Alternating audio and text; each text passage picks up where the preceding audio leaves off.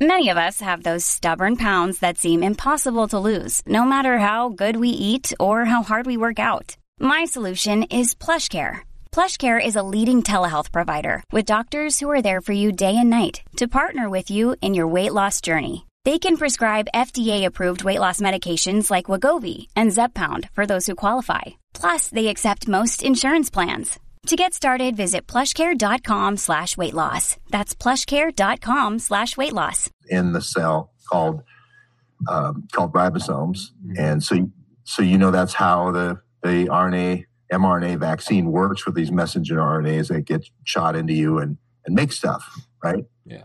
So can we take it one level deeper now in order to solve the world's most important story of all time? That's the question. And I do that with what I call biological smoking guns. Now, it would be great if we had a teaser music or some choral arrangement that would go, biological smoking guns. yeah, you know. Like some PBS thing from the nineties.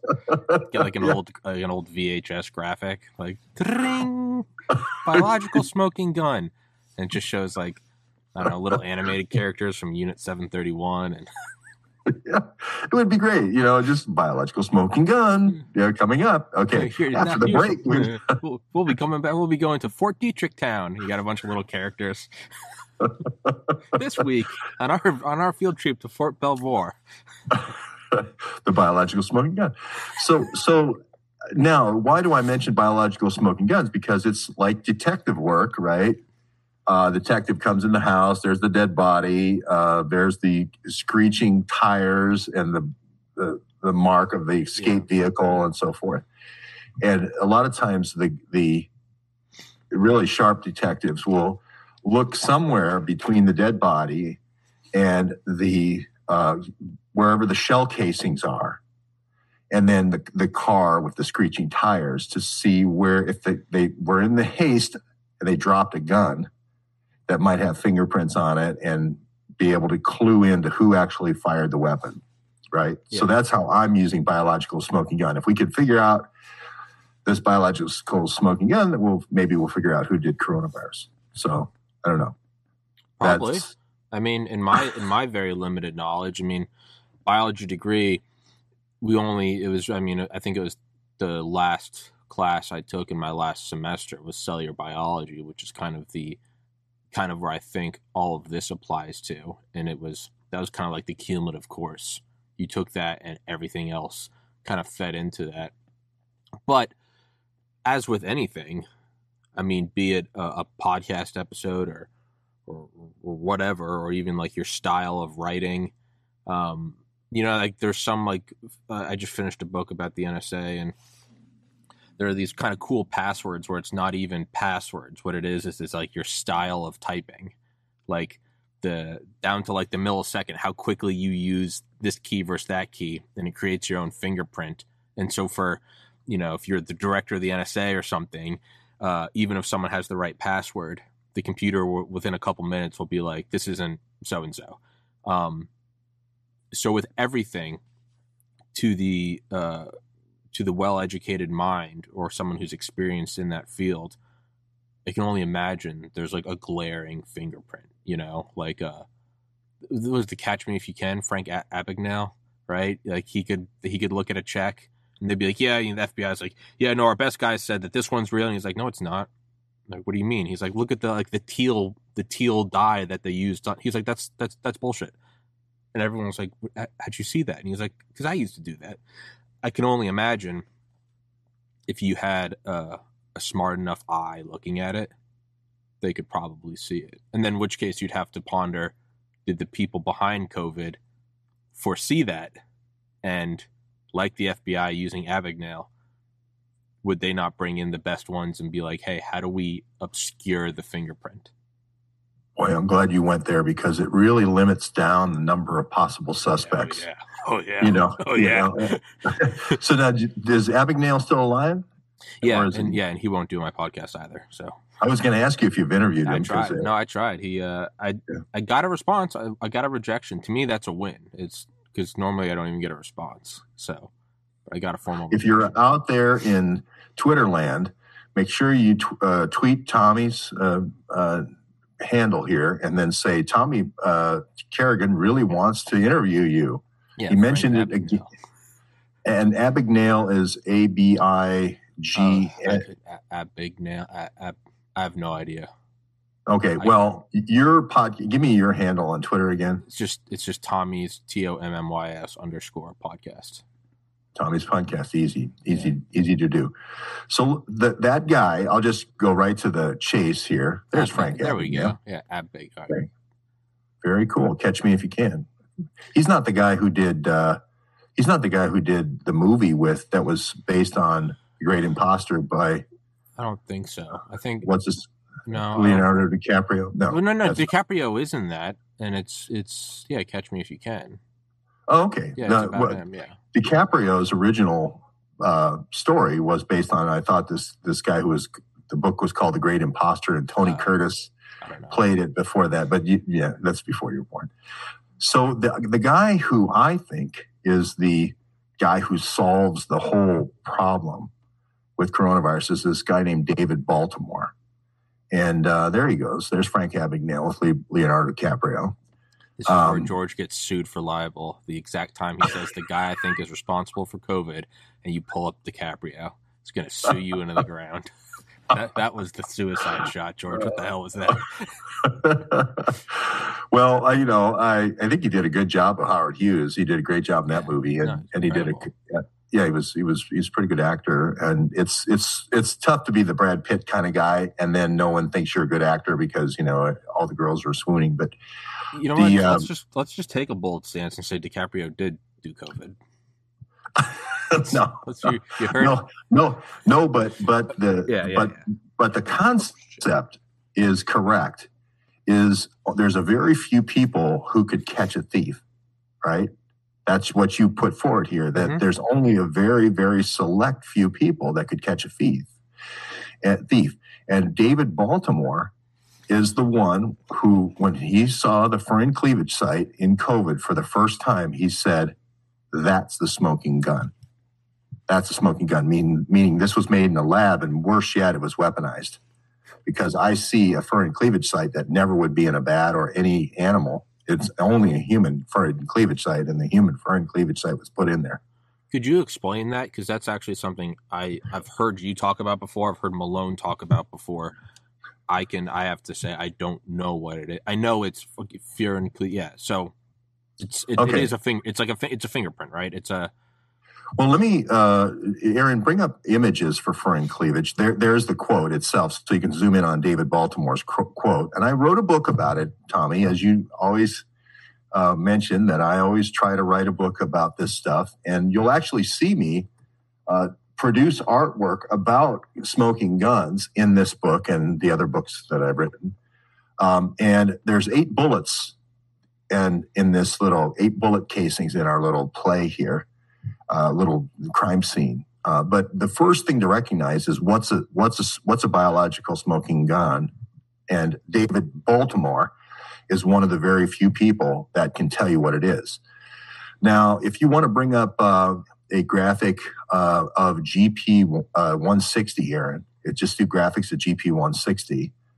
Um, GP 160 is called glycoprotein uh, 160.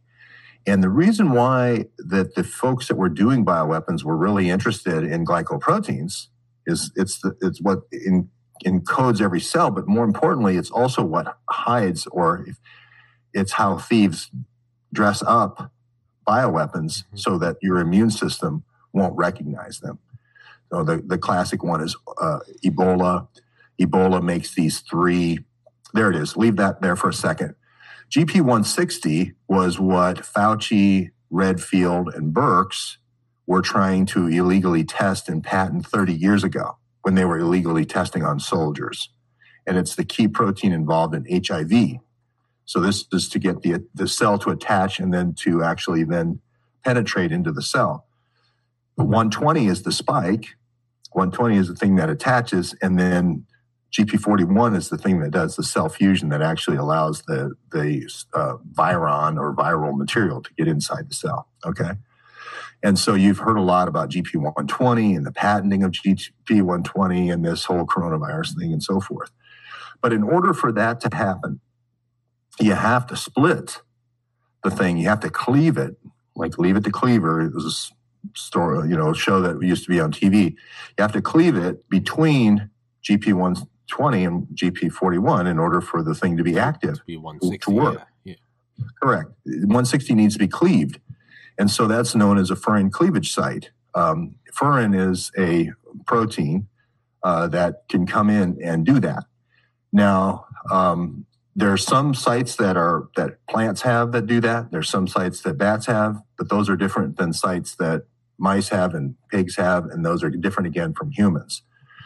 And so this is why when Frank Baltimore first saw the furin cleavage site, he said, "That's if this is a bioweapon, that's where that's the telltale bioweapon marker, biomarker, smoking gun." Yeah. And he called it the smoking gun. So, starting with your premise, this isn't speculation by George or Tommy.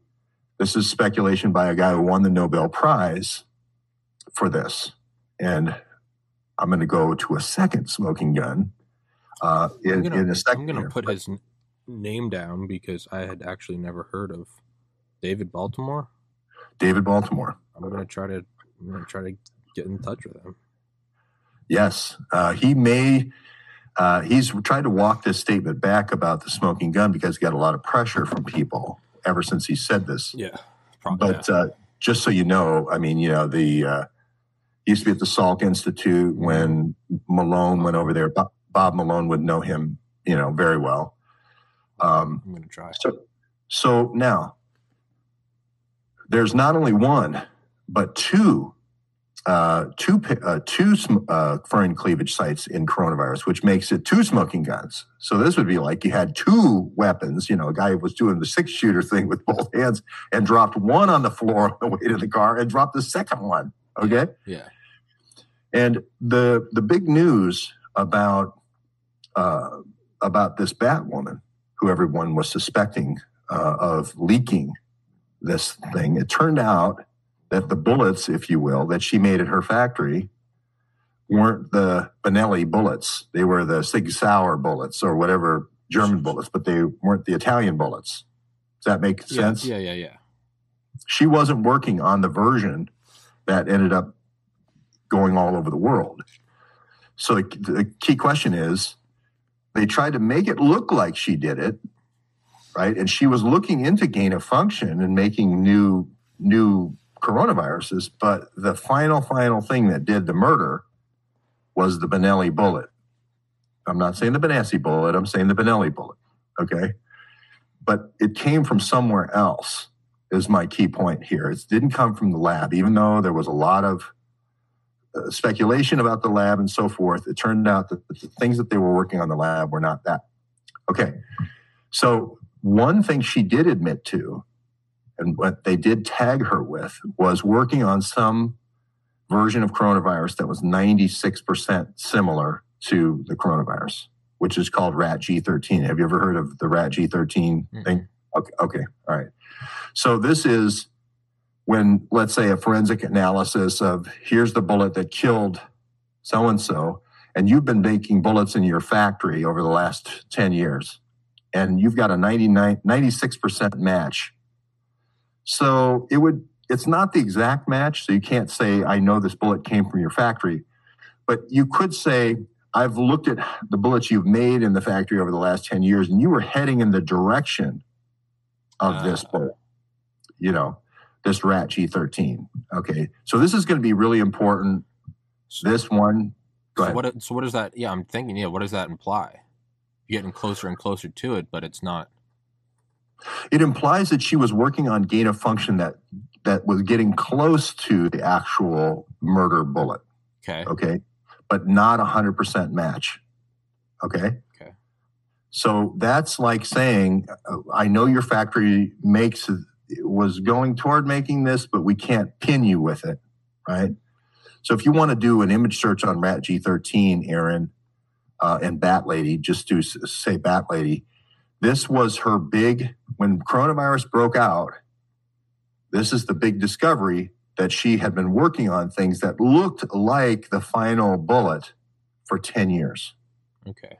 And you didn't tell anybody that you had done this work four years ago. You were working on this four years ago. You had sequenced this thing four years ago, and you didn't tell the world about it until much later after the outbreak of Corona. And you could have helped everybody if you would have said that. Or it could Right. it, or it could imply that that if she's if it if the factory is producing bullets that are ninety six point one percent similar, that could also mean that, and this is just wild speculation, obviously, that you did this on maybe you have like your own internal skunk works, or maybe you did something kind of off the books that you did, right? It's Exactly. That's exactly the charge that people are making Got is it. we didn't know what you did over four years and you're hiding that. yeah, And we say that's what you did. Okay. So that's where Rat G's coming now. Now, here's the interesting work. There's a group out there. I don't know if you ever heard of Billy Bosticson no, before. Okay. There's another name to write down. Uh, Billy Bosticson has this research group that's trying to find the origins of coronavirus. how you spell the last name? Uh, it's B O S T I C K S O N. Simple enough. And Aaron, if you want to bring up the drastic group, it's his research group around the world, a loose group of people like us and people who follow you, scientists, lay sleuths, people with, you know, who know a little bit about biology, et cetera. And uh, this is his his group, which is called uh, Drastic. And there's Billy Bosticson, and his big work so far is called the October Surprise. He agrees with me that the early data for the breakout of coronavirus is not November, it's not December, it's actually in October at the big Wuhan military games. Okay. So uh, I'm laying the foundation here uh, for the big surprise that Billy comes up with. Billy finds eight more bullets on the floor, okay, that are intermediaries between that 2016 bullet, 96%, heading toward the 100% bullet. He finds a 96% bullet, a 97% bullet, a 98, and, you know, 99, 99.5. Got it. So it's very, very incriminating. it's walking You know? right up to it. Yeah, it's Right, right. There's the October surprise in Wuhan. Okay. So this also I write about in the book. I call them the eight hidden bullets, right? These are the eight bullets that you don't that you don't know about or nobody's knowing about. And does this mean that she did it? You know, it's sort of like almost, you know, leading right to her doorstep mhm. this Zangli, Zangli gal. Okay. So um, that that frames it up, and that's a lot of stuff for just starting out the conversation. So I want to press pause here and let everybody catch their breath and and ask Tommy how how you how have you been, Tommy? Oh, last- Oh no, no, I'm doing I'm doing fine. Screw me. No, I'm listening to you, man. You we don't need to pause. right. No, keep going. If people can't Okay. catch up, that's their fault. Okay, that's fine. All right, I'm going to keep going then. Yeah. Okay. So now here's where I'd play that little jingle button if I had it. Bioweapon. biological smoking gun. It's fun. Biological. it's fun. Brought, yeah. to, brought to you by PBS. Biological smoking weapon. Yeah. brought to you from our So, proud okay. partners at Raytheon. Now, yes, a proud partner. Now, here's an interesting thing about your biology, okay, of biology and coronaviruses and biology of other kind of viruses. And they're just like people. You have some very positive people out there, and you have negative people, right? And positive people meet people easily, right? Here we go. Earliest detections, that's out of the drastic research, I think, uh, the timeline where they talk about all the different breakouts that happened. Spain, May 2019, and then Italy in the summer, et cetera. There's a lot of breakouts that he's charted in this October Surprise. It's a really good article, and you could just put up graphics from October Surprise and Billy Bosticson. All show if you want because they're all really good, That's- well researched. That's so insane. September 3rd, 2019. Italy, Italy. Uh, and and it's down to the tracking of the group. So these people did the uniforms for the Wuhan military games, and they were in this little village in Italy before they get on the plane. You know, they got on the plane here in Milan on this day and so forth. Here's the real conspiracy December 13th, blood samples from California, Oregon, and Washington test positive for COVID. It's the day after I started my podcast. That's the real conspiracy. You want to go down the rabbit hole. well, uh, that's actually where we have a lot of the students, a lot of the thousand talents kids that seem to be involved in gain of function with research with U.S. universities and professors here coming back to the United States for Christmas. Hmm. So that, that just coincides into the West Coast. And of course, Portland, Oregon, big when you need mealtime inspiration, it's worth shopping Kroger, where you'll find over 30,000 mouth-watering choices that excite your inner foodie. And no matter what tasty choice you make, you'll enjoy our everyday low prices, plus extra ways to save, like digital coupons worth over $600 each week. You can also save up to $1 off per gallon at the pump with fuel points. More savings and more inspiring flavors make shopping Kroger worth it every time. Kroger, fresh for everyone. Fuel restrictions apply. Chinatown. Seattle, big Chinatown. LA, big Chinatown. San Francisco, big Chinatown. So uh, I hate to do movies, but there was a movie with Jack Nicholson called Chinatown. And at the end, they always say, Don't worry, Jake, it's Chinatown. So whenever you, whenever you get back to a corner as an investigator, they say, Don't worry, Jake, it's Chinatown. It's just Chinatown. So, That's going to be my defense the Senate intelligence hearing. Mr. Kerrigan, your ties to known bioweapons researchers is mounting uh, dangerously fast. I'll be like, don't worry about it, guys. It's Chinatown. We'll be like, that's that's horrifically offensive, and I'll be like, don't worry about it. It's Chinatown. It's Chinatown, and and I hate to say this, but this whole thing might be Chinatown, and uh, we'll get there in a second. But okay. but so so you got the whole situation here. You got Billy Bosticson this gra- drastic group. It's PhDs and, and just sleuths, amateur internet sleuths all over the world. They're all contributing this stuff. There's another group collating all the information. They're doing timelines. They're doing charts. They're compiling this information and looking at breakout information and so forth. You got that. All right. And they're the ones who come up with the, hey, Zheng Li, Bat Lady. So if the Bat Lady came out and said, well, it's true. I did have a 96% bullet in 2016. And I, I know I didn't admit to that, you know, sort of like a Perry Mason where they start, you know, closing in on the questioning. And then Perry Mason comes up and has another fistful of bullets and goes, and what about these? Slam. And they go all over the floor, you know. yeah, no, it's, a, it's the meme of like the investigator interrogating. Well, you know, where were you? Well, what about this? And throws down the fucking manila folder of the private eye photos or something. Some CSI bullshit. Ex- yeah. That's exactly what we're talking about. Here about. we found the panties in your car. We found the gun in your home. That's exactly what we're talking about. Boom, boom. yeah, yeah. and then cut to commercial, right? Yeah. Raytheon. So, there you go. This is Chinatown. Uh, and there's Jack Nicholson in Chinatown. And uh, it's a great movie. And it turns out uh, that it does also set in LA. And I've actually spent a lot of time in Chinatown. Uh, so we'll get back to Chinatown. Adam Schiff spent time there, and there's people that carry the Imran, Imran Awan oh, Blackberries. Oh, God. That, that also are mapped back to Chinatown. I can't, I can't emphasize this enough. So, okay. So we got the, we got Zheng Li as the woman on the stand getting accused of coronavirus, right? We've got her with the 196% bullet that the detective or the or the Perry Mason guy has put on her witness box. It says 96 on it. And then he says, well, how about 97 and then another 97 and a 98 and a 98 and a 99 and 99.5. And he's all lined these all up leading up to the 100% solution that, that did it. Yeah. Okay. So that's Billy Bostickson is that guy doing that, lining the bullets up. I'm giving him full credit. Sure. Okay but we don't have the 100%. We haven't got it to the 100%. So we need to bring in the expert witness. And I've always learned this from my uh, lawyer, uh, sage, consultant, uh, friend, uh, a guy by the name of uh, John O'Loughlin, nicknamed McDuff. I did a lot of shows yeah, yeah, you, yeah, you got your books about him, right?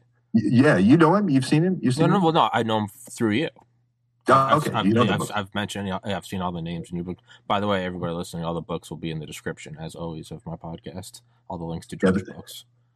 This is his dad, the FBI guy, Mhm. Hoover's man, Hoover's man to take down the CIA, and so forth. Yeah. Okay, so so you got the McDuff solution, which McDuff, now the son is the attorney, Georgetown attorney, and he says, "Hey, we need to close this deal. We need to put the guy on the stand that actually is the expert that'll get us from the ninety nine point five to the hundred percent." Okay, and he says, "I would like to call to the stand David Baltimore." Okay, here he comes. Mr. Baltimore first established his credentials. You won the Nobel Prize. What did you win the Nobel Prize for? Oh, my work in viruses. Oh, that's really great. Well, what did you discover? Well, I actually discovered retroviruses. That's the thing that the, the AIDS, vi- uh, HIV viruses use to copy themselves in, to replicate themselves, to spread when they infect somebody. Oh, wow, HIV, you discovered that. Okay. Well, what else did you discover? Well, I found out that there were some viruses, just like people, Tommy, that are negative, and some viruses that are very positive, like coronavirus, right? And I found that for coronaviruses, you didn't need any helper, helper for them to meet up and do stuff. Okay. You know, like you, me and you, we go to the barbecue, we start talking, we have a beer, you know, we're, we're socializing pretty easily, Sure. right? We don't, we don't need any hamburger helper. We're, yeah, yeah, yeah, kind of. Yeah, I know, I know, I know what you mean. Just slide on into a conversation with kind of anyone. Yeah, but there's some negative viruses out there, like the flu virus. There you go. You can make it big there. You can do uh, an image search with uh, David Baltimore and retroviruses. But yeah, he gets the uh, he gets the Nobel Prize for retroviruses. That's a big deal. This is this is the McDuff. Let's ex- establish the expert credibility first. Nobel Prize winners, there's a small group, Yeah. right? There's only like one a year. there's only Yeah. 100 years. You know, most of them are dead. Sure. This, this is the top guy, right? And then he says, well, there's this other little thing, this helper that the negative viruses need that the positive viruses don't need. There he is for the Nobel Prize in Medicine, Physiology, right? It's going to be David Baltimore. And man, I'm telling you what, not there's something funny about those eight bullets that Billy Bostickson put out on that witness stand. And I'll tell you what it is, is they all have they all have that helper, some sort of like like there's some bullets that you can't fire unless you get put gun grease on them. Yeah. You know. And without that gun grease, they'll jam Yeah. and they won't they won't fire, right? And then that's going to be the thing that if you don't have this gun grease, those bull- bullets they could be 100%. But if there's no gun Wouldn't grease, matter, wouldn't matter. Yeah. They wouldn't fire. But the funny thing is, with coronavirus, you don't need the gun grease. Okay. And it's funny that they put the gun grease on all the bullets anyway, meaning that it could be a negative virus that was actually fired and not coronavirus. Hmm. Why would you put the special gun grease that only the bullets that need gun grease on the bullets if you didn't need it? To cover your tracks. Could be. I'm not. That's a very good Kicking, possibility. kicking up dust. The whole thing is, you know, It's crazy, but it's called RNA dependent. And this is where the biology lesson comes in, right? I told you it was coming. RNA dependent RNA polymerase. The polymer, polymerase is sort of like the grease, makes stuff happen. Okay. And RNA dependent means it's actually in the RNA. So, what I'm saying here is in order for someone, if I wanted to use a bioweapon, let's say, uh, that had both, uh, there it is, RNA dependent RNA polymerase. If I wanted to use, if I want, if I created a monster, okay, virus up there in the corner, the Wikipedia monster, that had both coronavirus and flu, and it was actually going to be the flu that killed everybody. I was, I actually am going to go find the 1918 flu, and I'm going to resurrect it, and I'm going to put it into this wacky new monster Frankenstein coronavirus, and then I'm going to have coronavirus. I could make it look like Zengli did it. because she has all those bullets in front of her, right? And cover the fact that I actually shot them with the flu bullet. I didn't shoot them with the coronavirus bullet, I shot them with the flu bullet.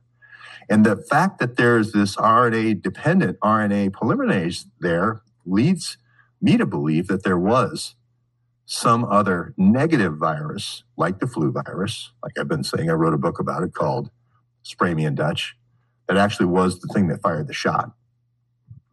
Now, that's a little bit complicated without evidence, but then you look to the fact that the test, the PCR test for coronavirus, couldn't tell the difference for almost two years between coronavirus and the flu.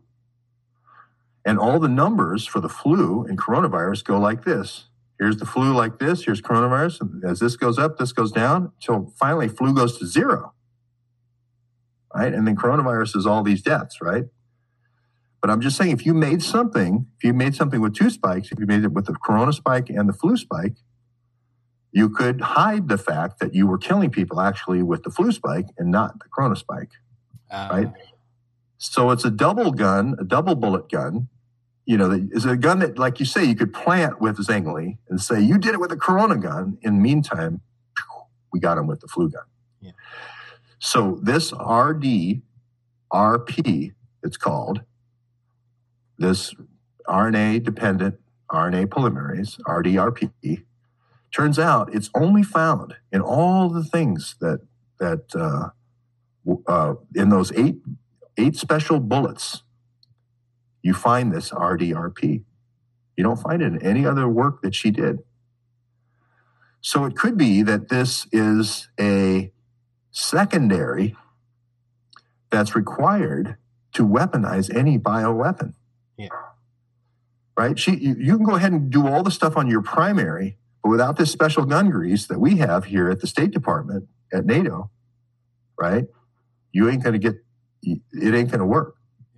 But if you do have the special secondary piece here, you know, sort of like chemical weapons work, then that is what enables this thing to work.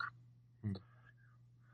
Um, and the reason I say this is the person who discovered this, David Baltimore. David Baltimore, RDRP, as he discovered RD, I believe he got a Nobel Prize for uh, uh, RNA polymerase as well is, a, is another reason why he would say, hey, uh, this is a smoking gun. Yeah. Pretty technical um, subject, and it's hard to sometimes present these a little bit more complicated things, but I just find it interesting that the eight bullets that Zhengli denied, sort of like they knew someone was working with her, like let's say the State Department or this lab from Winnipeg in, in Canada, that was giving her this stuff. And she didn't necessarily know that it had this other component in it. And but it's it would track back to her yeah. And it'd be like the grease they put on guns sometimes, and then the, the, the killer looks at the gun. yeah. Yeah, yeah, and has the. So, do you think it was? Do you think it was planted to make it look like her? I do. I do think it was planted to make it look like her because she didn't have, like I said, she didn't have the 100% match, the, yeah. the ballistic match. But somebody was working with her to give her the RDRP, the RNA dependent uh, polymer, polymerase.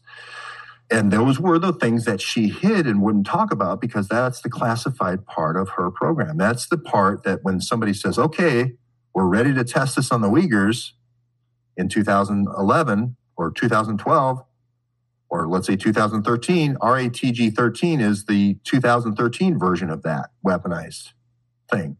And they try that. And then there's a weaponized version of 2014. Again, the State Department has to bring in the weaponized ingredient to make it deadly and so on and so forth. And the reason why there's eight versions is you count forward eight years between 2011 and 2019, and that's how you get eight versions. That's what I actually think happened. Uh, and there's uh, the, the interesting thing about David Baltimore is he's the one who discovered that this telltale um, uh, promoter or, or grease or, or preliminase was needed for the negative uh, RNA. And he's the one who said that's the smoking gun. So I just wanted to, to throw that out there, Tommy. No, I think uh, you're. I think you're doing a brilliant job. It's insanely complex. I think you're doing a brilliant job at it. Yeah, I I I, I know that uh, it's it's getting into the technical uh, weeds a little bit, but it, but in a court, you have to some, figure out somehow to make it simple, and you have to bring in the expert witnesses that make it simple, and you have to give an analogy that's accurate and understandable so that's my first attempt, and I'll keep going. I'll keep trying uh, as we go forward. But the person I would want to call uh, to an- analyze the evidence would be one David Baltimore for seeing the real, like, why did you call it the smoking gun? And I plan to call David Baltimore in my case against CNN on the origins of coronavirus. So we'll see how that all turns out. So what's the Hey, hold on. I'm going to run to the restroom for a second, which I know I always do, and I, I destroy the podcast. so, George, no, need, it's okay. I need you to monologue. I will. I will monologue. Um, so I will uh, talk about a book here that um, uh, Elaine Dewar uh, wrote, which covers this. So you can see third party verification of somebody other than me talking about this. And she wrote it. It's called Okay. It's called The Origins of the Deadliest Pandemic in 100 Years. And interestingly enough, right? Interestingly enough, it's, I say that the, and I've said this for people who follow me, a book that I wrote about two years ago after the, um, the Potomac group met in March of 2020, that it could very well be that the spike, the killer spike in coronavirus, there it is. The killer spike in coronavirus actually was the reconstituted, resalvaged uh, spike, the hemagglutinin spike from 100 years ago. The same thing that's causing the pandemic now is actually a rediscovered and reconstituted. I don't think it was ever lost, to be honest with you, but it's it's not anything new at all. It's a it's a rehash. It's a redo. It's a repurpose. It's a repeat it's a repeat. It's like a bad Gilligan's Island episode, uh, but it's been packaged and hidden in coronavirus. And a lot of time he come back because he doesn't know Gilligan's Island. I know of it. So you know, I know of it. Um, so is there any way to find who would be the one that is, uh, or well, I guess that would be the investigation of who is planting it on this woman to make it look like it's her. Well, that's a that's the very good question. And in this book that I just showed you, okay, which Elaine uh, Dewar did, which is uh, called Origins, there it is. She says that uh, what she's looking for, she's not doesn't necessarily agree with everything I say. Sure. But she says that there was a uh, like a wholesale forklifting of many pathogens from Winnipeg, the Winnipeg lab, in uh, central Canada, in Manitoba, through this through two doctors. One was a doctor named Qiu, Q-I-U, and the other one was the subject of this show, Heinz Feldman. Heinz Feldman. And that's how we get to Heinz Feldman. And I will show how Heinz Feldman knows everything about what I just said and he is one of the few people, other than David Baltimore, that has this level of knowledge. Um, and there's there's Qiu. So if you do Qiu and Feldman, or you can go to my Twitter, you'll see a lot of pictures of Heinz Feldman and Qiu.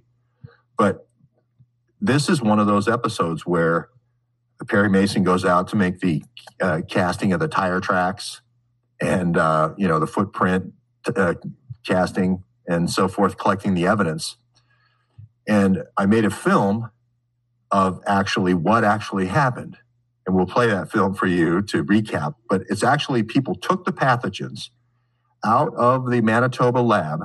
You'll see in the panel the Manitoba lab a picture. You'll see a 360 degree rotation around the Manitoba lab. And then you'll see these pathogens in seven different round trip flights back and forth being flown to Wuhan.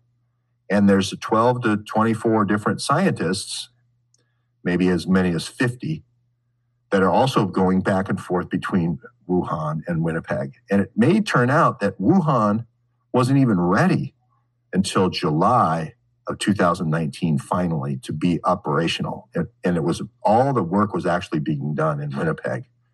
And Aaron, I don't know if it's possible to play my uh, Twitter video for Tommy, but I wanted to show it to everybody so he could visualize what's actually happening uh, here at the at the Winnipeg lab.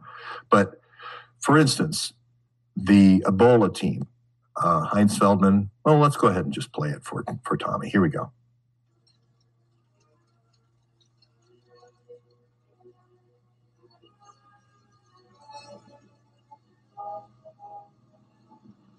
There's Heinz Feldman.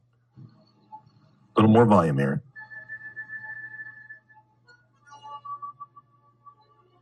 And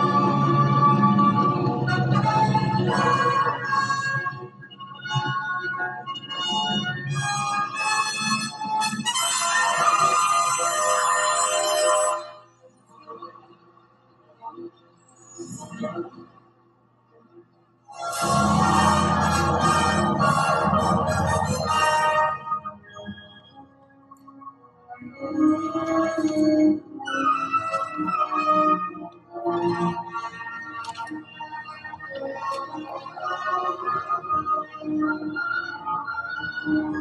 you.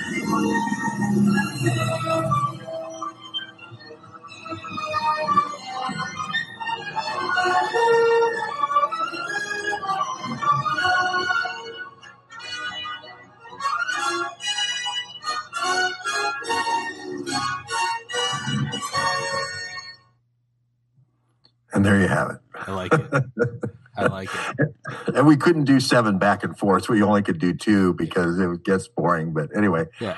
you get you get the idea that there's this book out there, which is the origins of the deadliest pandemic in 100 years. And it could be the origins of the deadliest pandemic of 100 years is from the thing that actually caused the pandemic 100 years ago. It's the same exact pathogen just combined with a wrapper of coronavirus, a fairly, fairly harmless virus, to actually convince the world that the Bat Lady did it and not the State Department or NATO. So, uh, Tommy, uh, what do you think? no, I, I, like no, I like it, and it's it's again, if you want it, I mean, let me get a sip of water. But we know that. I mean, think about like red cell teams red cell teams in the military are teams of your best guys that you use to penetrate your own security system. So, like uh, Annie Jacobsen talks about in her book "Surprise Kill Vanish," um, how like the Secret Service would contract like Delta Force to see if they could break onto the White House lawn. And obviously, it's all hyper classified, but you take the best of the best of the best. And they did find a way to somehow evade radar detection and to do like a halo jump and to actually get onto the White House lawn and they were like, "Oh my god!" And then what you do is Delta Force goes in and tells you exactly how they did it, and then you plug up all those holes. So you the the point is, you make it so good that even your best guys go, "All right, yeah, no, no, this is impenetrable now," and then you're constantly updating. Um, so you got to think, just like we were saying, there's going to be a fingerprint to the to the well trained eye. If you were tr- really trying to get away with this, you don't even need to go into conspiracies on why is it depopulation is it global past whatever just to figure out at the very base level who did it and why they did it well you're going to be looking at it you're going to be going a very few number of people are going to have a trained eye to look at this you know Delta Force had to get on the White House lawn. But eventually, people will turn to those well trained eyes and go, What do you think about this? And to them, they will see very clearly, Oh, there's a fingerprint. So, what you'd want to do is go, All right, you'd have to, I don't know, you'd have to somehow turn one of them or at least get their imp or, or whatever and go, Now you have the trained eye. How would you make it so even you couldn't find it? And you'd go, Well, shit, this is what I'd do. I'd XYZ, I'd molecular biology mumbo jumbo you'd wrap it in this, you'd do this, you'd add that. What could you would anyone be able to tell then? No. Or or yes, but without 100% certainty. It would be, you know, it's fuzzy. It's it's it's having Lee Harvey do it and then killing Jack Ruby or Jack Ruby killing him and then Jack Ruby getting cancer. You just very, you know, you you you fudge it and fudge it and fudge it until all of a sudden you can get pretty close right? It's not like we're all stupid. Everyone everyone knows it was probably the CIA, or at least the military industrial complex. But you really can't get any closer than it because it's just this opaque ball, and all the people involved themselves are dead. so I think that's kind of how I'm looking at it. Is that's how you would do it, right? You would get, you would eventually know that the experts would come and look you want even the experts to go, I don't know. And even if the experts can conclude, hey, it looks like this was purposely fudged so no one could find out, it still doesn't tell you who did it. Sure, we can all come to the conclusion then, hey, this is a conspiracy. Someone did do this, but we don't know who. Well, uh, that's a perfect lead in to how would you figure it out? How would you trace with those learned hands. Yeah. And those few people with those few learned hands and their signature, like you mentioned before, and, and their uh, rhythm of typing, their password, and so forth, those things are so individual, so signature to the individual that they almost give it away. Okay. Ah. And that's where I'm going, right? Oh, exactly so where you. So it's the exactly red, where you red cell going. team, and it's going. You know, I don't know yeah. how they did it, but you're like, I know the commander of Delta Force, and you're like, that's how he would do it. That yeah. So it's so unique. It almost it almost screws you over. Yeah, haptics or what we even beyond haptics, which is like psychoneurohaptics. Yeah. You know, yeah, that it's, this person only could have made that sentence. Yeah. Right. And and that's where we're going. Because if you look at how David Baltimore actually got those Nobel Prizes, okay, he got those Nobel Prizes with RNA by substituting. RNA is a lot easier than books. RNA, in the books, we use 26 different letters, right? RNA, the book only uses four, four letters. And um, the letter U is only used in RNA. T is the, the substitute in, so. in, DNA, in DNA. So if you use uridine, which is the only used in RNA, let's just say this is short books or RNA on, on the whole, and big books are DNA. Okay. All right. If you only want to experiment and look at viruses that are RNA viruses, you just look at the U. Okay. And interestingly enough, the way David Baltimore made all those discoveries was he put a radioactive bead on the uridine, right? Made it, and all these experiments since he first discovered this RNA polymerase and discovered reverse transcriptase was because he put a radioactive bead on uridine, which means everything since 1975 and his discovery. I think his discovery actually goes back even further, but uh, be, the Nobel was given out in 75. He, only, he was only 37 when he got the Nobel, right? That means all of his research since then is very uridine based. And the other thing he found out is that you can silence the effects of RNA, like make a vaccine not be deadly, right? If you just substitute a urid instead of uridine, you add a little bit of a substance that makes it a little more complex, and it's a pseudo uridine you come up with a uridine substitute, you can sort of nullify the thing that caused, let's say, the 1918 uh, pandemic, smallpox, or the uh, flu. So I can take the flu if I'm Erasmus Lab, right? I'm the Spratt Dutch lab. I can put pseudouridine in all the places that were killer, okay, in the original virus. And now it's a deactivated version, sort of like taking the cap off, of, putting a cap on the pens yeah. so it can't write anymore, putting a sheath on a knife so it mm-hmm. can't stab anymore. And then in order to weaponize it, all I do is yeah, pop it off. Revert it, revert it back to the original. And Tommy, would you believe that in every person getting the mRNA vaccine today, they're getting this substituted pseudouridine. They're not getting the original uridine in any of the RNA vaccines. They're getting the pseudo uridine. That's going into everybody's bodies in these millions and millions of billions. vaccines.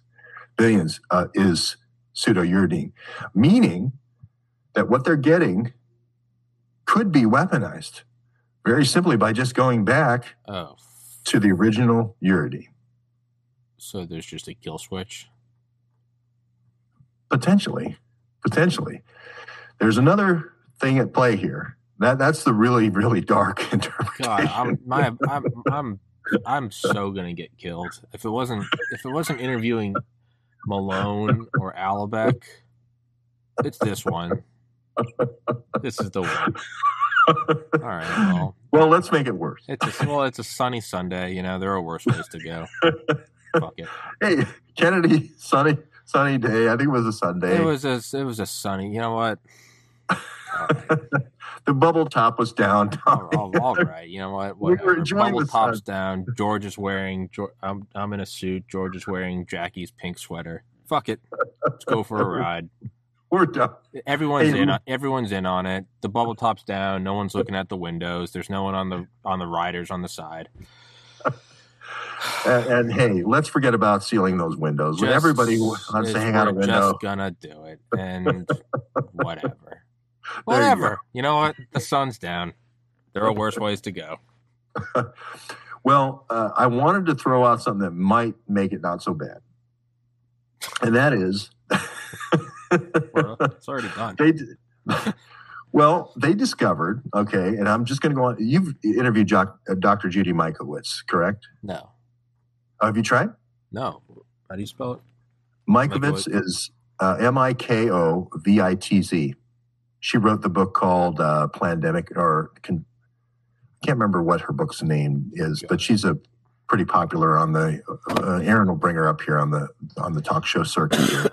Got it. Made a note. But yeah, but she would just tell her you interviewed Malone seven times, and she'll have she'll go on your show.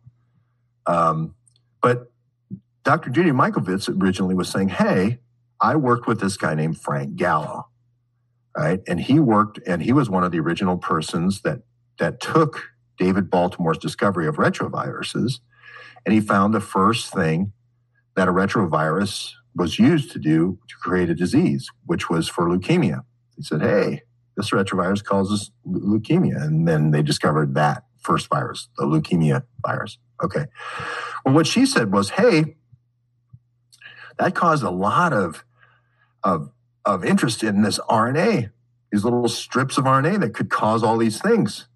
And the scientist, Bob Gallo, didn't know what the other, they, they found the one that did leukemia and they said, ending plague. There you go. And then the other one she did was uh, uh, plague, a scientist's intrepid search. So she did plague and then ending plague. The two books she did.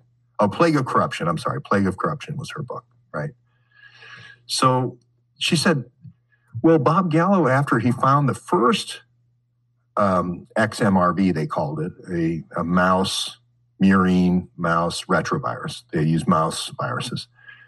The first one they found caused leukemia, but they had 1,157 other ones. And they didn't know what they did. So they, they, they do what every good virus researcher does, Tommy. They threw it in the hopper. they threw it all in the vaccine hopper and, and, and decided to, you know, like a beer, you know, just like, I don't know what all this does. This is what she says. Just mix it up. mix it up, shaken, not stirred. Fuck it. And I think they probably had vaccine batches where it was XMRV1, XMRV2, in order to figure out what each one did. But basically, they took all the, this is what she says, not me, all 1157, uh, Heinz 57, and threw it all in there. And this actually may be where the joke Heinz 57 even comes from, but by seeing what happened to people like chronic fatigue syndrome or Tay Sachs or Lyme disease or whatever, was caused, then they would have a whole library of weapons, basically. And then their job is to come up with vaccines against the weapons. That's what she said she did. Okay, but they'll understand a lot more about the human body and the human immune system and so forth. Okay, so we got that. That's how the first retroviruses were diagnosed, what they did, the cause and effect, the mechanism of action, or whatever you want to call it. Okay, well, then they discovered through this testing that there were these little short stretches of RNA that your body used called microRNA. Okay. And microRNA uh, had an interesting property of being used in your body for all sorts of different stuff for regulating your body. Okay. And they were doing a lot of HIV research and AIDS research. And they said, we only understand, same situation. We only understand a little bit of the, what one or two of these little mRNAs, microRNAs do. One of them was this RDRP, right? That was so important for negative viruses. So let's do what we did with the, the last one with the batch. Maybe if we just took all these microRNA and threw them into vaccines and we, we made them not killer by putting in pseudouridine, we could find out a whole bunch to see what happens. You know, just put them in the mRNA vaccines. What I'm saying here is, I'm not saying little robots that are self aware or yeah, yeah. Graph, graphene or anything. I'm saying exactly these untranslated regions that are admitted to by BioNTech. They're admitted to by Moderna that these things are in there. MicroRNA. I don't know if you can bring up microRNA um, of, of, pictures, images of microRNA, but uh, just uh, if you do an image search microRNA and viruses, um, uh, we, we might get some some good graphs here. But that there is a potential here. This is sort of Mark Kulak's in the chat. There is a potential here that if you don't understand something that's wildly complex, and you have uh, thousands and thousands of different combinations, just go ahead and push it all into the vat and see what happens. And then we'll be able to ferret out, you know, segment by segment, what stuff does by only putting one, you know, a part of the RNA in this batch, and then the next segment two will go in that batch, and so forth. Uh, they're, they're, um, this is important because of what I was saying before. This can make the gun fire or not fire. This can do what they call RNA silencing. And it turned out in March of 2020, I know this is a long way around to March 2020 when we did all this research, but we found that the guy at Fort Detrick who was doing all of the work in mRNA silencing and working with these mRNAs was one guy named Sina Bavari. And he was working on this strategy of virus vaccine game strategy with one Virginia Benassi at benassiv at who.int. Those were other smoking guns we found, different kinds of forensic evidence. But it also turns out that this technical, biological way of doing things required this mRNA silencing. And we've done a lot of work and looking at how this would allow you to have the perfect lock and key for any kind of bioweapon going forward. Anything that, that you discover, you could always take it from the pseudo uridine to the uridine to weaponize it. Is that what happened in Wuhan? Is that what happened at the World Military Games? Well, you'd have to show me a lot of back and forth between the State Department. You know, you'd have to show me a lot of back and forth between the Wuhan lab and Winnipeg. Well, I can show that. And I wrote a book about it called Bavari 911. So this has been a, a, a technical broadcast so far, but I wanted to lay the foundation with the audience to say uh, there's a lot of various avenues of research and inquiry that are kind of all honing in on two people. One is this Sina Bavari, Um, and the other one is Virginia Banasie of NATO and the, the WHO. So, do you think it? Do you think? And this is just wild speculation. If there's like a kill switch, this is the one thing I think of is like if it is depopulation, and I'm not convinced it is, but if it is, I think it's kind of like when people say like the future is not going to be 1984; it's going to be Brave New World. It's always you always want to do the easy. You don't want to go in with the jackboot and the tanks because people rebel. You want to you want to kill them with McDonald's and Netflix. It's a lot easier, right? I've I've, I've pondered like if there was going to be a depopulation, you wouldn't just have people drop left and right because you would have just revolution. What you would do is maybe only like attack like the ovaries and the testes. It would be a passive. No one would. We're not killing anybody. It's just all of a sudden no one can really have kids. It's just enough that people would not rebel. They'd be angry and they'd do marches, but as opposed to people like bodies just mounting in the streets, if it just turned out that in 20 years you can't have kids, it, people would be very angry. Like I'm not trying to make light of that, but that's how you would sort of ease into it. You know, you, you can't go all out. You can't. It would just be this very subtle. You could blame it on other shit. Blame it on climate change or something or they'll say we didn't know, but there won't be the imagery of everyone dying that got the vaccine. It'll just, and you might not even need to completely remove the ability to reproduce, even if you just did like seventy five percent. You could be like, see, it wasn't intentional. It's just a freak side effect. We didn't know. You never again, whatever.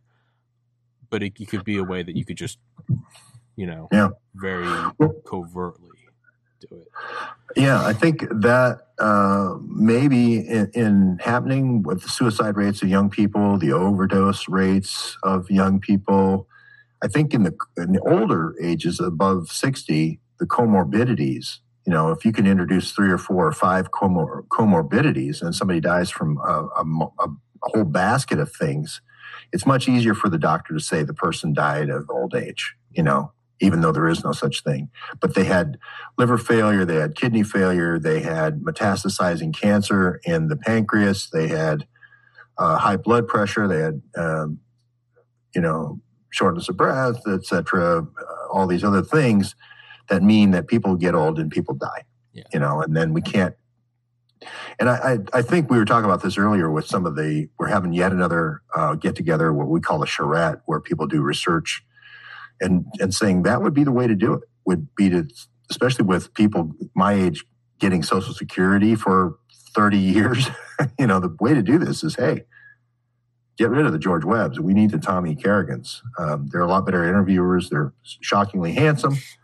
Uh, and these older guys you know just kind of clouding up the screen here. No i think it would be very passive. You wouldn't go all in. You would just kind of dial up the existing mortalities. You would just make those a little worse, right? Like that's what you would do. You don't you don't want to go. You know, it's like you don't want to. China doesn't want to overtly invade Seattle or something, and nor do they want to try to start a grassroots riot because very easily could be traced back to them what you would want to do is maybe stoke the flames of BLM or Antifa or the Capitol riot or the truckers. You'd maybe want to take an existing thing and just turn the knob up a little more. It's not, you really can't bring it back to you. Some people might be able to, but it's going to get lost in the, it's going to get lost in the mix of like, was it just organic? Are the truckers actually mad? And yes, it is. But, you know, I you know, bet your ass that China and Russia are trying to stoke that because it's very easy. There's sort of like a built-in plausible deniability. I think that's what it would be. Is you wouldn't just go outright Doctor Evil, everyone drops dead. You would just want to kind of dial up the existing mechanisms of of death, which is just would just be another way of saying depopulation would be death. Right and that's low intensity warfare or SOLIC or special operations low intensity conflict, as they call it down there at Fort Detrick, excuse me, Fort Bragg. Um, so I'm going to move away. You mentioned the truckers, Tommy, and and I had some. Um, you know, I, I, was on my, I was sitting on the tarmac waiting to go to Montreal, and then some people uh, said some nasty things about me, and and may have prevented my uh, going to Montreal. But um, and then I was going to take the train to Ottawa. But I noticed there was a lot of talk about, uh, you know, Soros or some other type of funding, a DoD type, special psych ops type funding for this thing. And not that there wasn't great truckers all along the way, but they're infiltrate as you go. 100%. Yeah. 100%. And and then the, the, fact that I had done this story about this guy named Bouchard, who was in the NORAD um, command between Canada and the United States and NATO, and he had then gone on to be the guy who did Libya, the bombing campaign in Libya, and a lot of chemical and biological weapons in Libya.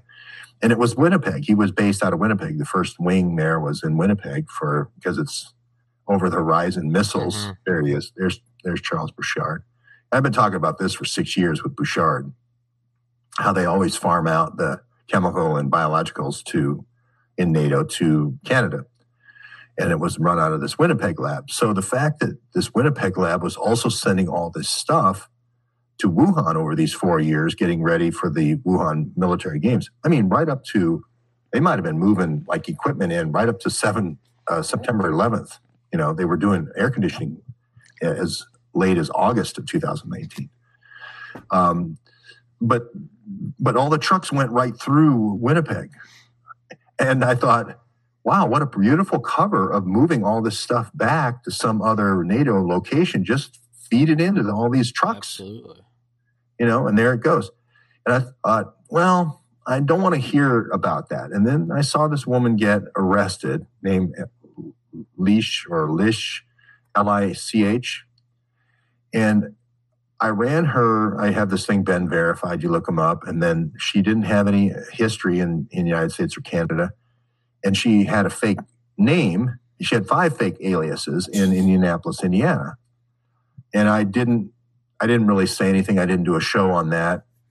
Uh, but then I saw this press conference with these three guys after everyone was getting arrested and you know they're going up and arresting one person and then 10 minutes later they arrest one mother and then so forth. They're very selective. They like someone's ratting them out and knows is pointing them out with facial recognition. Um, that there was three guys.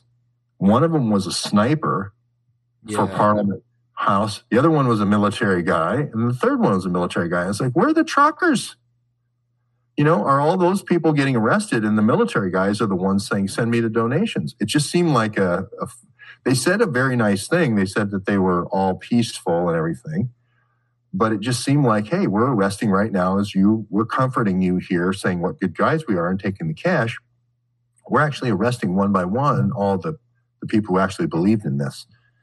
And I'll get your thoughts because I know you've been covering this story too. No, I think that's probably definitely what's happening. Is well, one, you're just going to have people hijack any movement, but two, it's just it's it. There's almost it's almost the problem with like peaceful assembly. Is I mean, it's like a Rubik's cube. You give it to like a monkey, like after a long enough time, it'll figure it out. It might take it millennia. They've kind of, you know, they've done it with the Constitution. They've done it with, you know, using lobbying or uh, executive orders, they've kind of done it with peaceful assembly. They're not really allowing some uh, some MLK stuff from the '60s to happen again, whether it's Occupy Wall Street or whether it's the Capitol or whether it's Ottawa. It's you just gotta you just gotta put in some agent provocateurs. You just gotta wave a couple Nazi flags, and and then you can just discredit the whole thing. It's it's it's kind of blackpilling.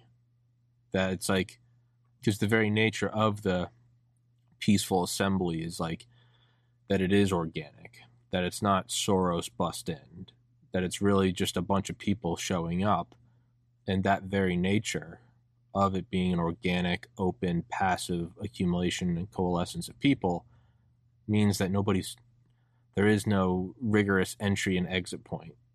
You can't look at someone and go, "Who are you? You're ex CIA and you're carrying a, a swastika flag." You're clearly a, an agent provocateur. No, the whole thing is that it's very open and in, inclusive to everyone, which kind of you can't really do peaceful assembly. Right. You really can't. Yeah, I, I, worried about it because I'd been a part of January 6th reporting on that, and yeah. I saw how they twisted that.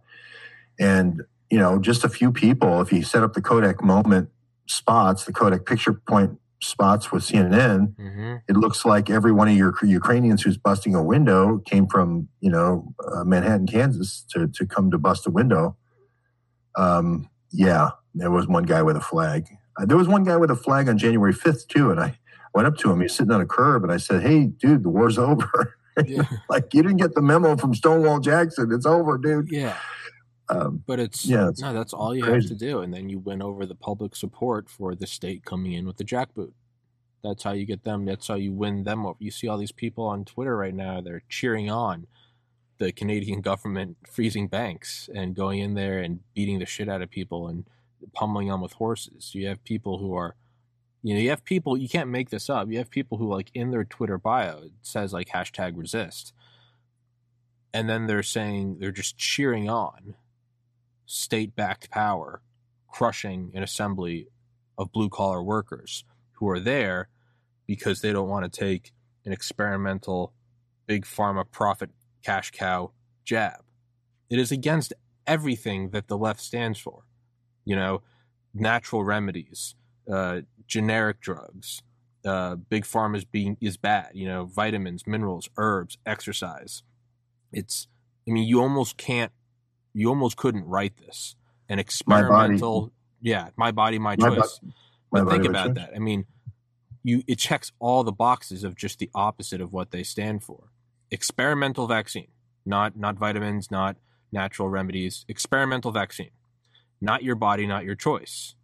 Being pushed by big pharma in collusion with the government, which is fascism. And when blue collar workers, workers of the world unite, assemble peacefully, they then get trampled literally, have their bank accounts frozen, and the people on the left are are cheering it on. I mean, yeah, that really happened. I, I mean, but that's like actually that's like seeing a bunch of like Republicans like defending like an abortion clinic. You're like, you couldn't write this. Like you couldn't. Yeah. It, it's so absurd. It, I mean, it really is. I guess just like hyper normalization. It's just kind of blackpilling. You're like, what the hell is? Like, what's even the point?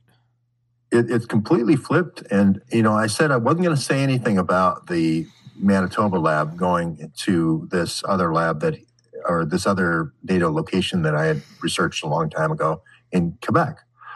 But uh, um, supposedly that was the route of the biological weapons 10 years ago in, in Libya and Syria, but, and maybe Sudan and Yemen too. But, but I, I, I'm not going to say anything about it unless they do something similar in the United States, and unless the route goes by in Utah, the Dugway Proving Grounds. Yeah. If the, if it doesn't go from San Diego to Washington D.C.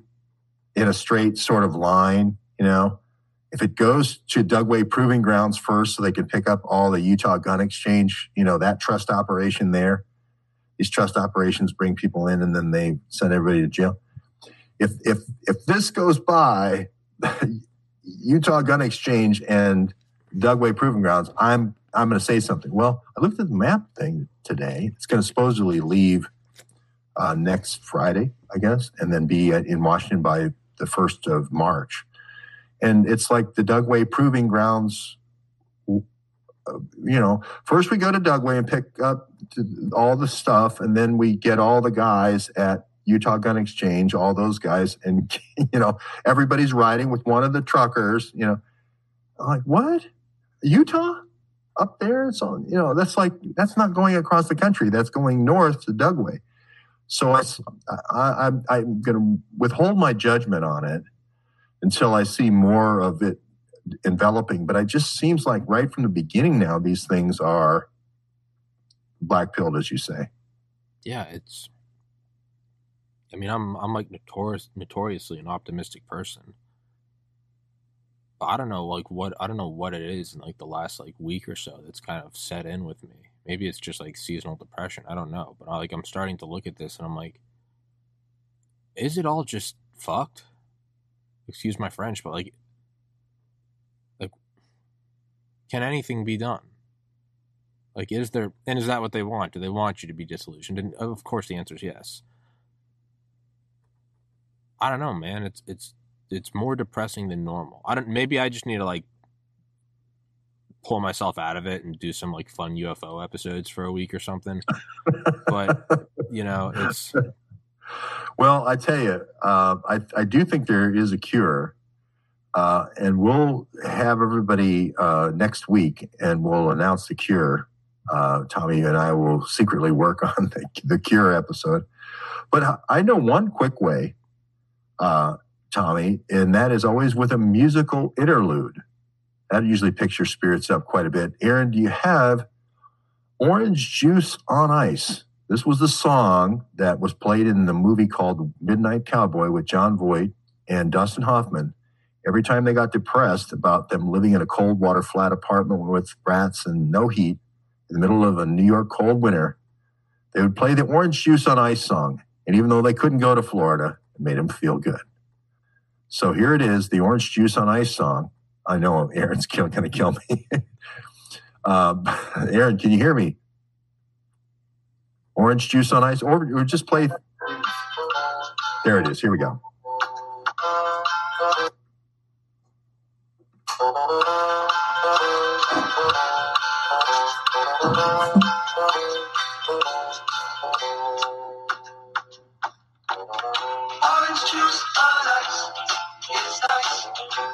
Orange juice on the ice.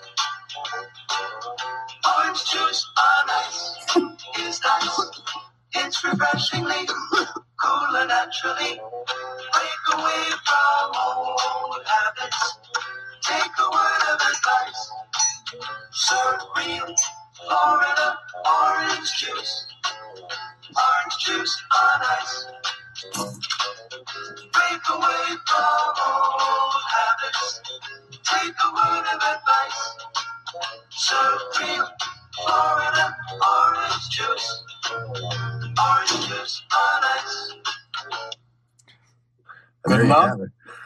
yeah, that's good. And Aaron even You're the throws- World Economic Forum guy. That's pretty interesting. Yeah, tell us about that interview as we move. oh, oh, as he, we- oh he's an he's an anesthesiologist. We we just talked about the World Economic Forum. Oh, okay, okay. yeah, no, I haven't I haven't been able to get any of those demons on my podcast. You're muted, George. Sorry. Let me uh, ask you about these uh, interviews because they're very interesting. And there's a guy there. How am I doing on the hit list? The all-time only 88 views. Eight twenty two. Oh, 800. 822. That's very Okay. good. Yeah. All right, that's good for you. Is Yeah, that like yeah, on yeah, the upper yeah. half?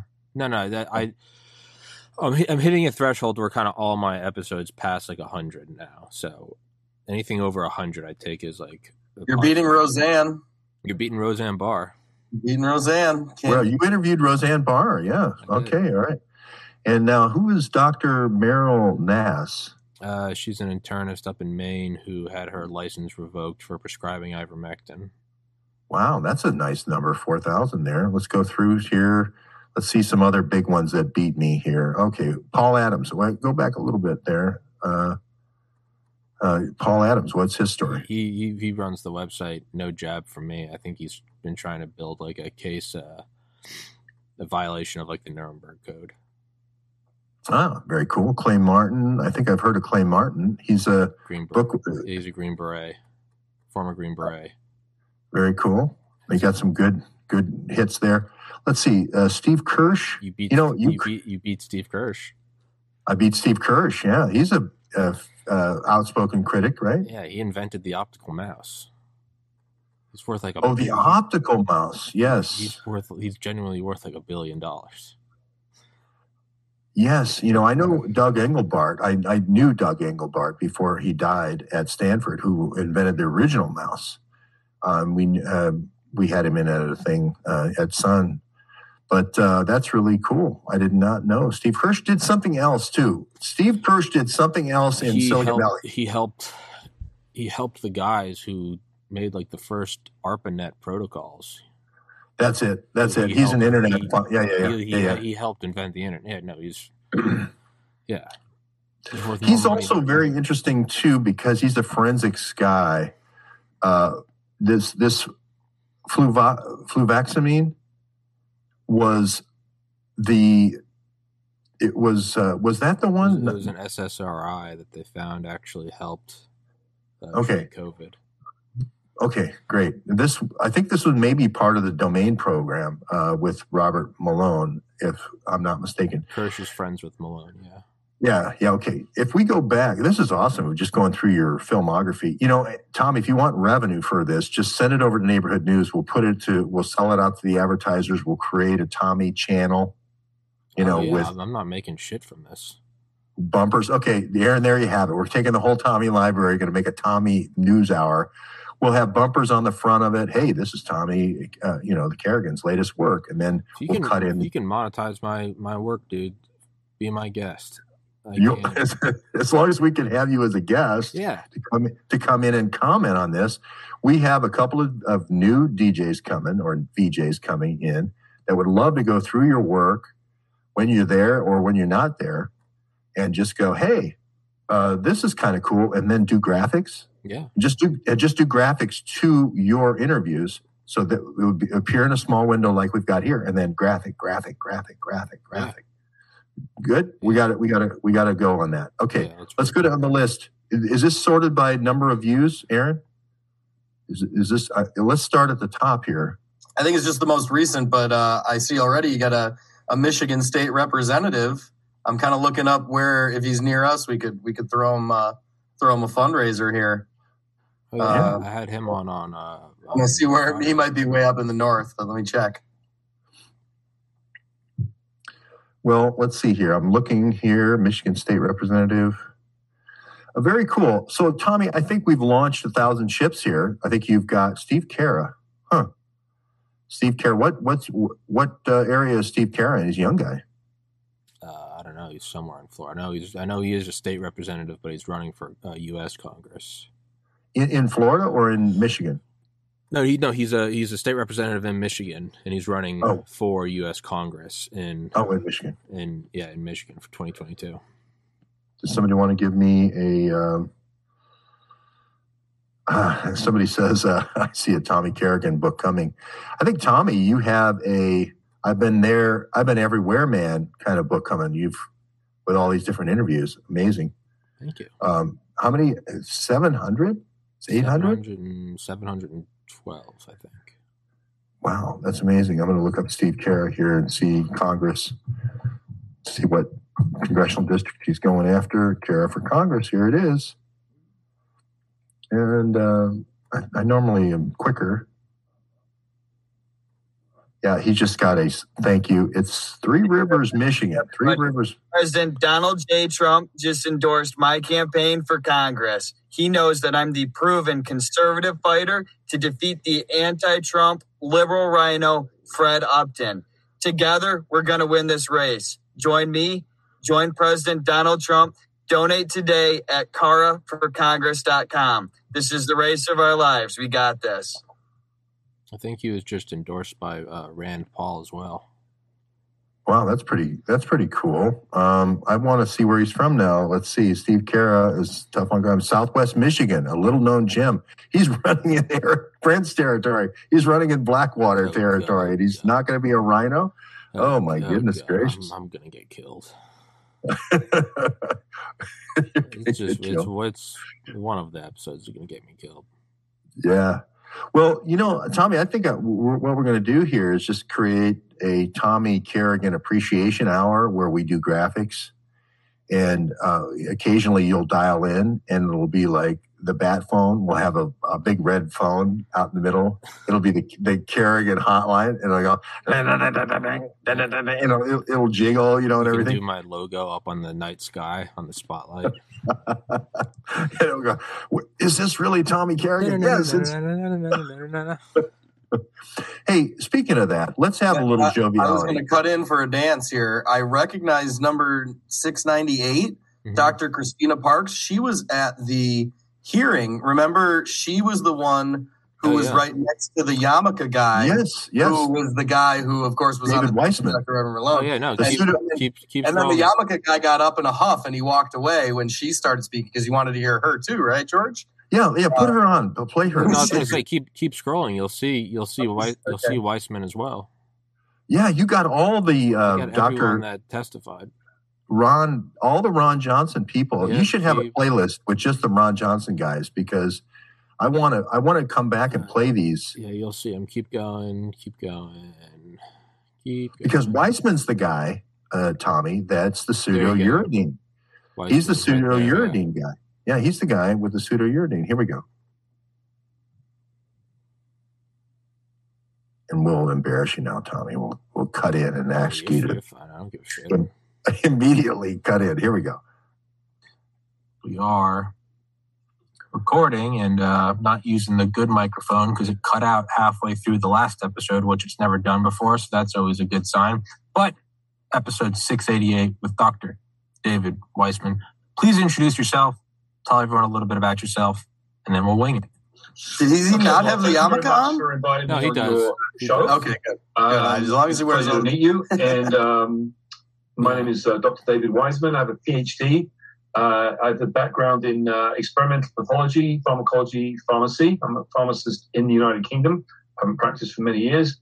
Um, I I was a uh, one of the top scientists at Johnson and Johnson uh, many years ago in the res- research fellow. Uh, there was about 66 of us at the time. I headed up uh, one of the programs in uh, internal scarring, or the program in internal scarring.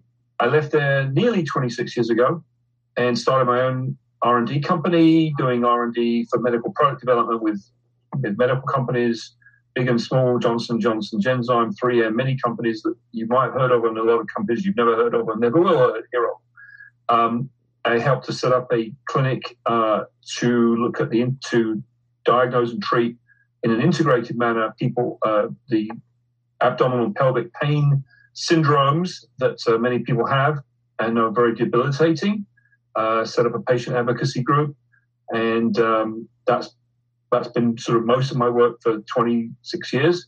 And then COVID hit about two years ago, and I dropped basically everything, and and now I'm here. So um, what I've done in COVID is a few things. First of all, um, we, I, with collaborators including Pierre Kory and others, um, we reanalyzed some of the key data that was used to guide um, national decisions, specifically hydroxychloroquine.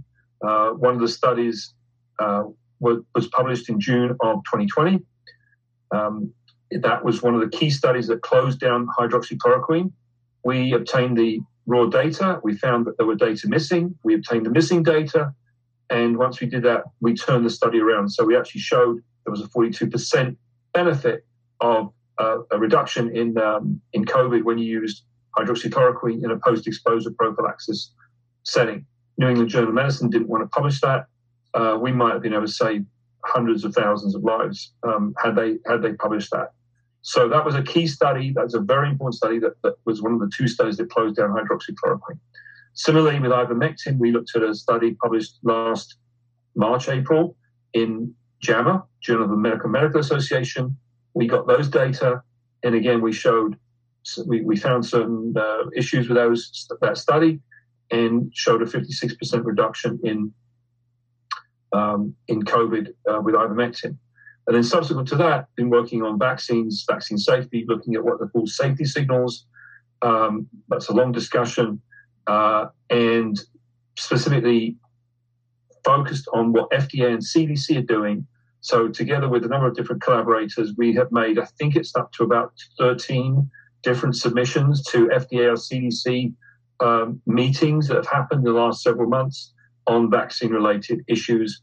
Um, you know, inadequate studies, inadequate data, incorrect data, uh, failure to look at safety signals, a whole host of things.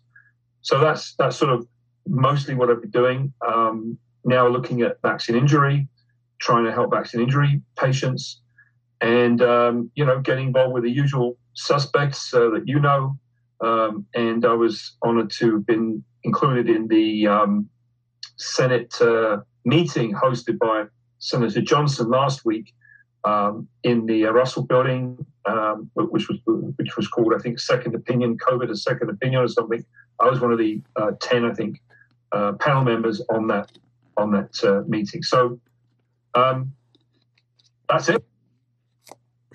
Tommy, Tommy, congratulations on that interview uh, a week after the Johnson. What do you, I mean? Take a take a bow, man. You can keep scrolling. There's there's more doctors. Yeah, let's go back to the uh, the gal, uh, Aaron. Uh, but what a get! I mean, did No, you just send him? say, in- Keep, keep scrolling down.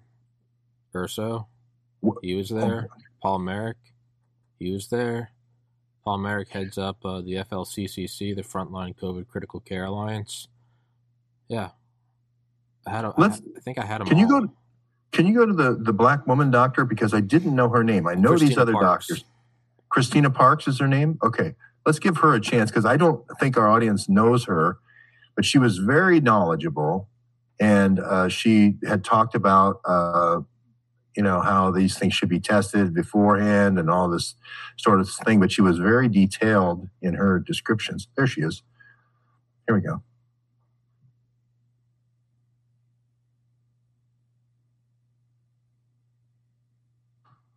This is going to be the. Three, two, Go ahead. recording with Oh, Miss we didn't. I don't think we talked about. and you're now showing me for everybody watching. I don't think we you talked about any like science or anything for like the first ten minutes. Yeah, FYI. absolutely. Tivas. That's how I think skydivers and Well, that's okay. people who went. uh, nefarious Jesus. about this. She's a Because skydiver. What it is is Yeah. it's a physician like yourself. There are very I'm, few, I'm a PhD, so a doctor, nonetheless. yeah, I'm a doctor. PhD, not, I don't. I don't treat people. As I someone who's like- as someone who's not a doctor, you're all doctors. All right, So just take it, take it in stride.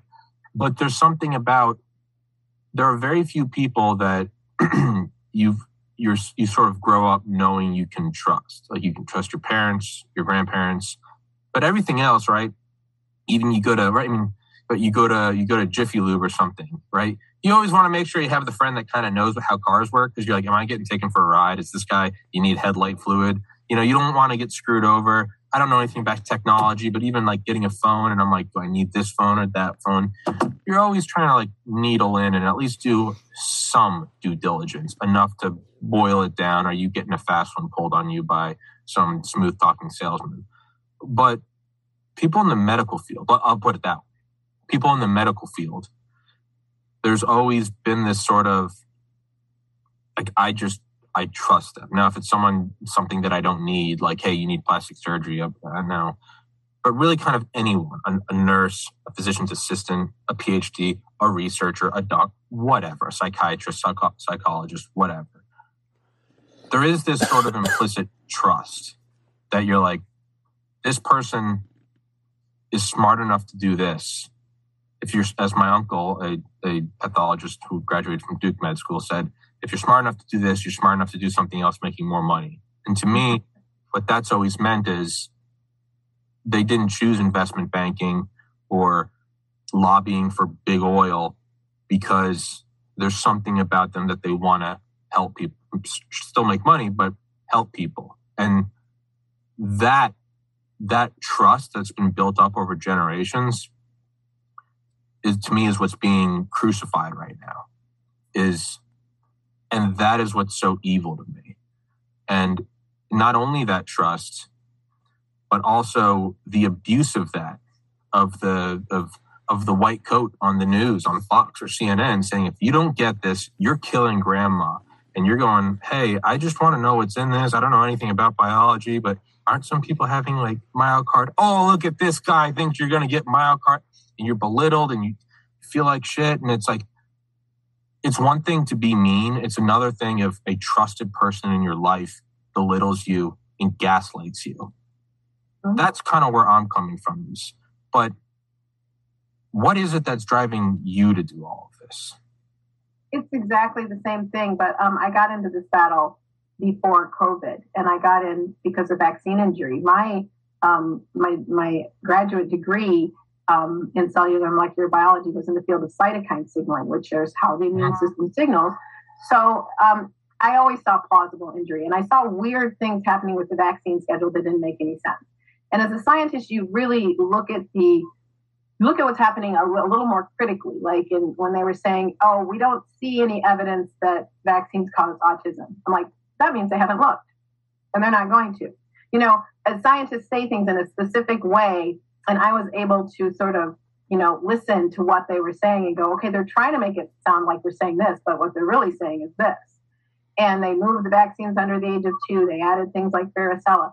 So some things went up on my radar, and then it just kept getting worse and worse and worse until when I adopted my own children, I was like, what is going on? I've got to figure out what's going on.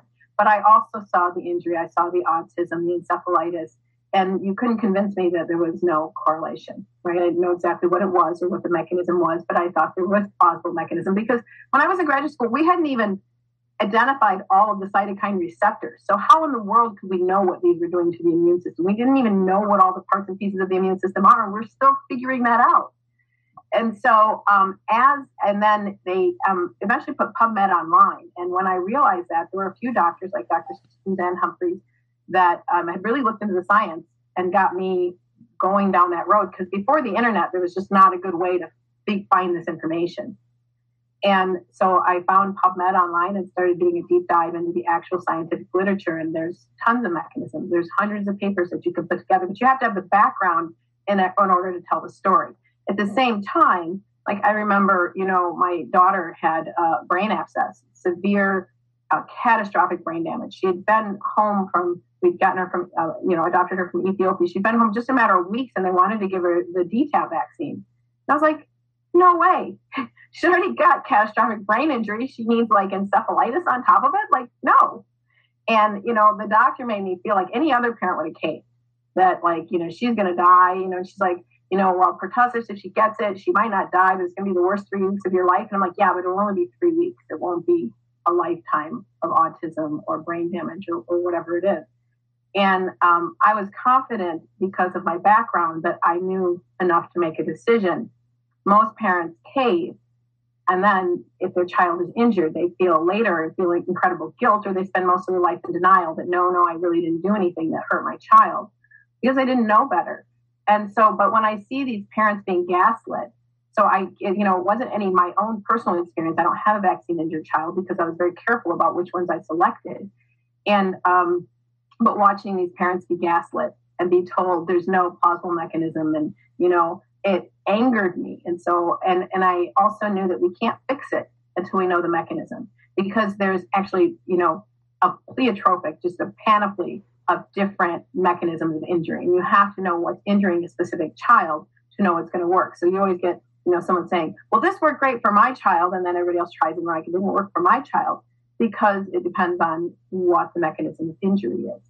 And so um, I have, and still learning, learning, learning so that we can know as much as we can about the mechanism of injury so that where there's ability to excuse me um, recover some of these children and now adults from the covid vaccine um, that, that we can do that and um, it, it feels like a huge uphill battle but i do believe god is on our side and i do believe the tide is changing turning so that there will be a lot more people demanding this and um, more resources and so um, you know, we're trying to get a vaccine injury treatment alliance up and running with doctors and scientists to identify first for the COVID vaccines, but eventually more globally, mechanism of injury, um, and then diagnostics. Because if you don't know what test to have your doctor do, then you can't address. You know, you know, they're like, oh, "There's nothing wrong with you." I checked the five things I thought to check, and you're like, they didn't check anything that was actually going to tell you something. So if you know, if you already have an idea of what mechanism of injury is, like check these, and then it shows up, and they're like, oh, I guess something is wrong with you. And then you can say, if these diagnostics pop up, here's possible treatments. So that's what we're trying to get online for um, COVID injury and eventually for more generally vaccine injury. Again, because so much money has been put into this. This is where, you know, like I'm kind of looking over my shoulder. Um, they don't want to admit that there's this injury because they know that really they are liable because there's an incredible amount of fraud that's been occurring. So even they're they're liability free for everything on the childhood schedule, and now that's why they're pushing this vaccine on children is because they're not going to they're never going to have an FDA approved vaccine that has liability. They're going to move right from the EUA to putting it on the childhood schedule so that it still has no liability. That's why they're giving it to children when they know they don't need it. And so, but even so, there's enough fraud that's occurred here and with the childhood vaccines that they should be able to be litigated based on the fraud that they've perpetuated, not just on, you know, them not having liability. If you're just joining us now, we're reviewing the life of Tommy Kerrigan and the best of Kerrigan. And Tommy, we, we probably have another, you have another podcast coming up here on the hour, right? We can't keep going. No, on- yeah, no, I, I gotta, I gotta run in four minutes. Yeah. So we're going to leave it right there. But Tommy, next Sunday at 2 p.m., can we pick this back up? Because I want to do the best of Kerrigan again. This is an incre- incredible volume of stuff you've done. It's amazing stuff. Well, thank you, my man. I'll make a note of it right now. You next Sunday. And we're going to do this two solid hours. We're going to just do the first clips of all your stuff and allow people to have a sampler. And I'm going to ask some questions. We're a little bit more in depth. But next Sunday, Tommy Kerrigan, two to four, the best of Kerrigan, coming right at you. Thank you so much, George. That would be badass. All right. We'll look forward to it. Aaron, do you want to say goodbye to Tommy? He's only got one minute left. Yeah, we can say goodbye to everybody, and even he can leave. We're gonna play it out with this. I didn't keep it on the browser all show for nothing. So All right. you can take your faces away, and we Thanks, can Tommy. play it out You with can keep me, clip. but but say goodbye well, to you can leave whatever any time. But this is the clip you wanted, right? All right. Yeah. Yeah, I'll the- thank you so much. And uh, George, I'll I'll have the audio to this episode uploaded. Everything will be uploaded tomorrow. I have to run after this. This stuff Great. will all be up tomorrow, and I'll text you. All right. Okay. All right, buddy. Thank you so much. Take care. Thank Thanks you. for having me on. Peace.